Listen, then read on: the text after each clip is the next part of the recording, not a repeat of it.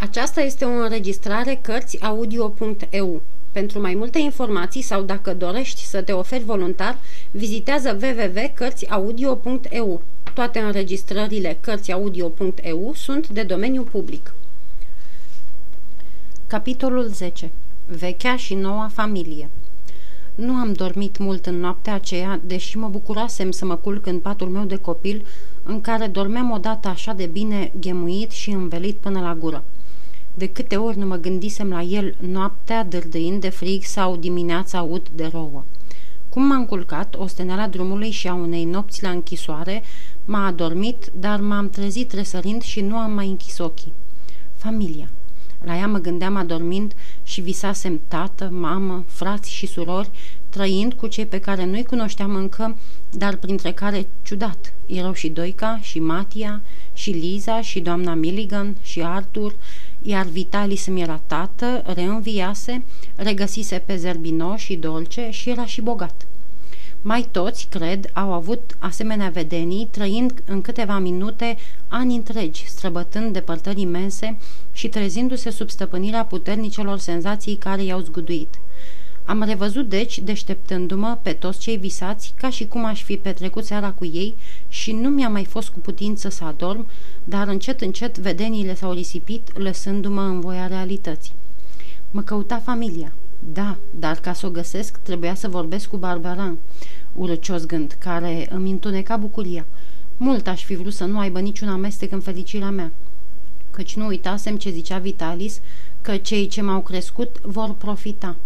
Nu de milă mă luase el de pe stradă și mă crescuse, ci fiindcă eram înfășat în scutece frumoase și avea să profite în ziua când mă înapoia părinților, dar, pentru că ziua aceea întârzia, mă vânduse lui Vitalis cum vrea să mă vândă acum părinților. Ce deosebire între bărbat și nevastă! Ea, săraca, nu mă iubise pentru bani. Ei îi se cuvenea dar să profite, nu lui. Dar, cu toate rostogolelile mele în pat, căutând un mijloc să o trec pe ea în locul lui, nu am găsit nimic și toată noaptea m-a chinuit gândul că el o să mă redea părinților și el o să fie răsplătit. Ce-mi rămânea deci de făcut? Să aștept până mai târziu, când voi fi bogat, ca să le arăt ce departe erau unul de altul în inima mea și să o răsplătesc și pe ea. Deocamdată toată grija mi era să-l caut și să-l găsesc pe el, căci nu era om să spună tot nevestei încât să-l poată găsi numai decât. Doica atât știa, că e în Paris. Nu-i scrisese niciodată și nici vorbă nu-i trimisese prin nimeni. Știa numai că trebuie să fie prin vreo casă din Mahalaua Mufiotar. Trebuia prin urmare să plec la Paris și să caut pe cine mă căuta. Nici vorbă că îmi părea nespus de bine să am și eu părinți, dar îmi venea în așa împrejurări această părere de bine că o înnăbușau grijile. Nădăjduiam că o să petrec cu doi ca câteva zile tihnite și când colo, chiar a doua zi, trebuia să plec, dar nu cum plănuisem, adică să trec pe la Esnand, să îmbrățișez pe Tienet și de acolo să mă duc la Drezi cu vești pentru Liza. Nu, trebuia să renunț la amândouă. Și, frământat de lupta între ce aș fi vrut și ce trebuia să fac, noaptea pe care o așteptam cu atâta plăcere a fost una din cele mai urâte nopți. A doua zi, strânși toți trei lângă focul pe care fierbea laptele, ne-am sfătuit. Ce să fac? Și le-am povestit tot ce mă chinuise noaptea. Trebuie să pleci numai decât, căci părinții te caută. Nu le întârzia bucuria. Bine, o să plec. Numai Matia se arăta potrivnic hotărârii și atunci am zis Dacă crezi că nu trebuie să mergem la Paris, de ce nu spui? De ce, cum a spus Doica? Destul de chinuit sunt ca să nu mă lași fără sprijin. Mie mi se pare, mi-a răspuns el în sfârșit, că cei noi nu trebuie să întunece pe cei vechi. Până azi, familia ta era Liza, Tienet, Alexe și Benjamin, frați și surori care te-au iubit. Azi vin alții pe care nu-i cunoști, care nu au avut altă grijă decât să te lase în stradă și te grăbești să-i lași pe cei care au fost buni ca să alergi la cei care au fost răi. Aceasta e nedrept. Nici tu nu e drept să zici că l-au părăsit. Cine știe dacă nu le-au luat copilul pe care îl caută și îl așteaptă plângând? Nu știu, poate. Poate însă că grădinarul la Quinn l-a găsit pe Remi aproape mort, l-a îngrijit ca pe copilul lui, iar Liza, Tienet și băieții l-au iubit frățește, așa că cei care l-au cules, cu voie sau fără voie, l-au pierdut. Parcă ar fi fost supărat pe mine, așa apăsat vorbise Matia, fără să se uite la noi, dar, cu toate că m-am mâhnit, am simțit că avea dreptate. Și apoi eram ca oamenii care, șovăind între două păreri, se înclină totdeauna către cea din urmă. Bine, zise Matia, am încheiat eu și nu de drag m-aș fi dus la Paris fără să văd pe Liza și pe Tienet. Dar părinții, m-a întrebat Doica. Ce să răspund? Cum să impac? Renunțăm la Tienet, întâi fiindcă e prea ocol și apoi fiindcă ea știe carte, așa că îi putem scrie. Vom trece însă pe la Liza, care nu numai că nu poate citi, dar știu că mă așteaptă cu vești. Pe Alexe l-am văzut, iar la sora sa îi voi citi scrisoarea. Bine, mi-a zis Matia zâmbind. Și, hotărând plecarea pe a doua zi, mi-am petrecut după amiaza scriind tienetei o scrisoare lungă, arătându-i de ce nu mă duc să o văd după cum îi promisesem. Și a doua zi iar am sorbit amarul despărțirii, dar cel puțin nu mai plecam cum plecasem cu Vitalis. Mi-am putut îmbrățișa Doica, făgăduindu-i să mă întorc cu părinții și făcând o droaie de planuri ce o să-i dau când mă vedea bogat. Tot vaca va prețui mai mult, băiete, și nu mă vei ferici bogat cât mai fericit acum, sărac. Ne-am luat adio și de la vacă, eu lăcrimând, iar Matia se rătundă în bot. Și iar pribegi pe drumuri, iar cu sacul în spinare, iar cu câinele înainte. Din când în când, fără să-mi dau seama, poate împins de graba de a ajunge la Paris, așa iuțeam pasul, încât Matia era silit să mă amenințe că de-o mai merge așa, nu o să mai meargă mult. Pe la amiază mi-a zis, da grăbit ești. Cum să nu fiu? Mă așteaptă o mamă și un tată. Adică ne așteaptă. Hm, a îngânat el dând din numeri. Îl mai prinsesem și de alte ori mormăind sau strâmbându-se, de câteva ori vorbeam de familie. Nu suntem frați? Noi doi da, nu mă îndoiesc. Cred, simt.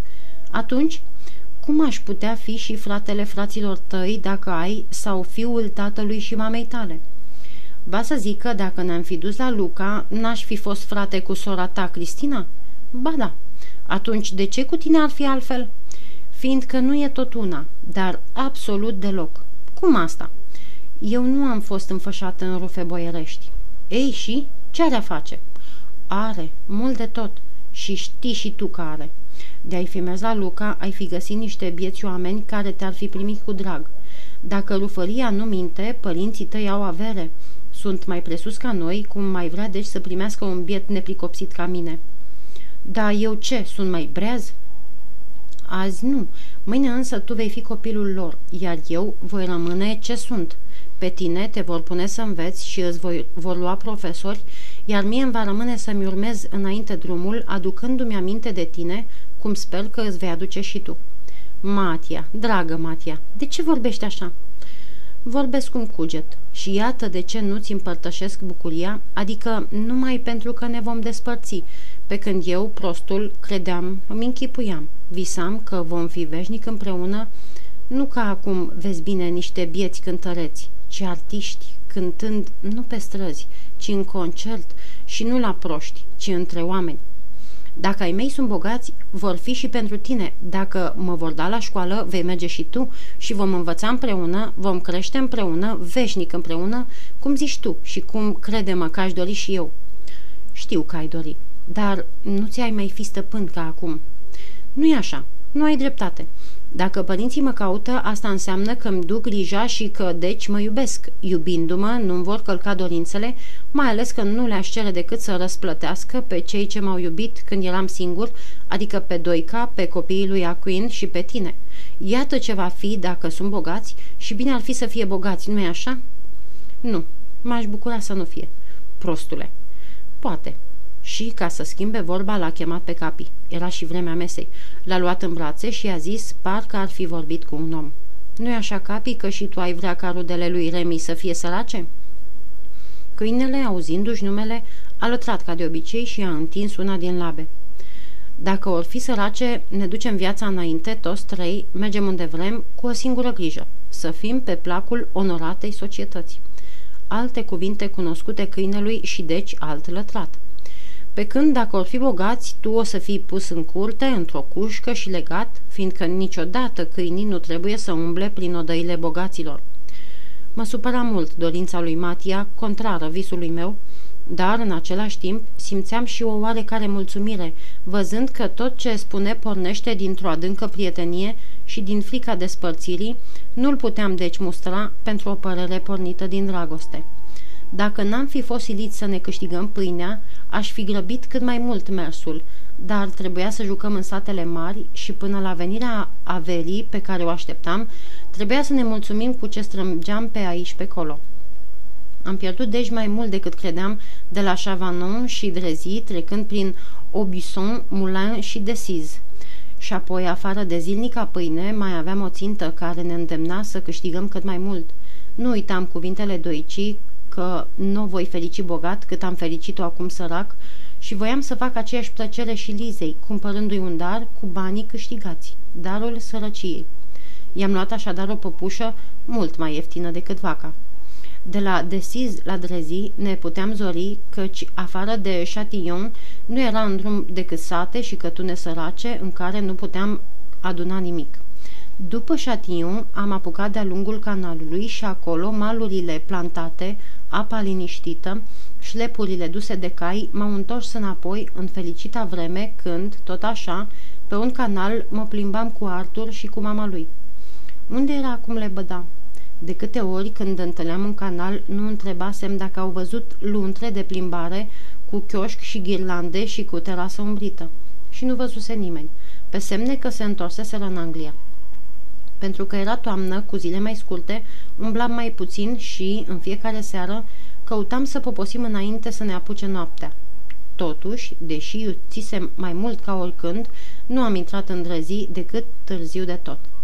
Ca să ajungem la mătușa Lizei, trebuia să urmăm canalul, deoarece bărbatul ei locuia într-o casă clădită chiar lângă stăvilarul pe care îl păzea. N-am mai pierdut deci vremea și am găsit foarte ușor casa, tocmai în capătul satului, într-o livadă cu pomi înalți, care, de departe, parcă pluteau în ceață. Îmi bătea grozav inima când m-am apropiat și am văzut o fereastră luminată de pâlpâiala unui foc care ardea în cămin. Ajungând, am găsit ușa și fereastra închise, dar, fiindcă fereastra nu avea nici obloane, nici perdele, am zărit pe Liza la masă, lângă mătușa sa, pe când în fața ei un bărbat, unchiul său, ne întorcea spatele. A, ce bine!" a șoptit Matia. Sunt la masă." Cu o mână l-am silit să tacă, iar cu cealaltă am făcut semn câinelui să stea cu minte. Apoi, scoțând cureaua harpei, m-am pregătit să cânt. Bravo! Bună idee! O serenadă! Tu nu, numai eu. Și am început canțoneta mea, urmând să cânt numai cu harpa ca să nu mă trădeze glasul. Liza, cum a auzit, a ridicat capul și am văzut ochii sticlind, iar când am cântat și din gură, a sărit de pe scaun, a dat la ușă și până să dau harpa lui Matia, era de gâtul meu. Unchiul ne-a poftit înăuntru, tușa m-a sărutat și când am văzut-o punând încă două tacâmuri, i-am zis – V-aș ruga, dacă se poate, să puneți trei în loc de două, căci mai avem o tovarășă. Și tot atunci am scos din sac păpușa, așezând-o pe un scaun lângă Liza. Privirea cu care mi-a mulțumit așa de bine o țin minte că parcă o văd și acum –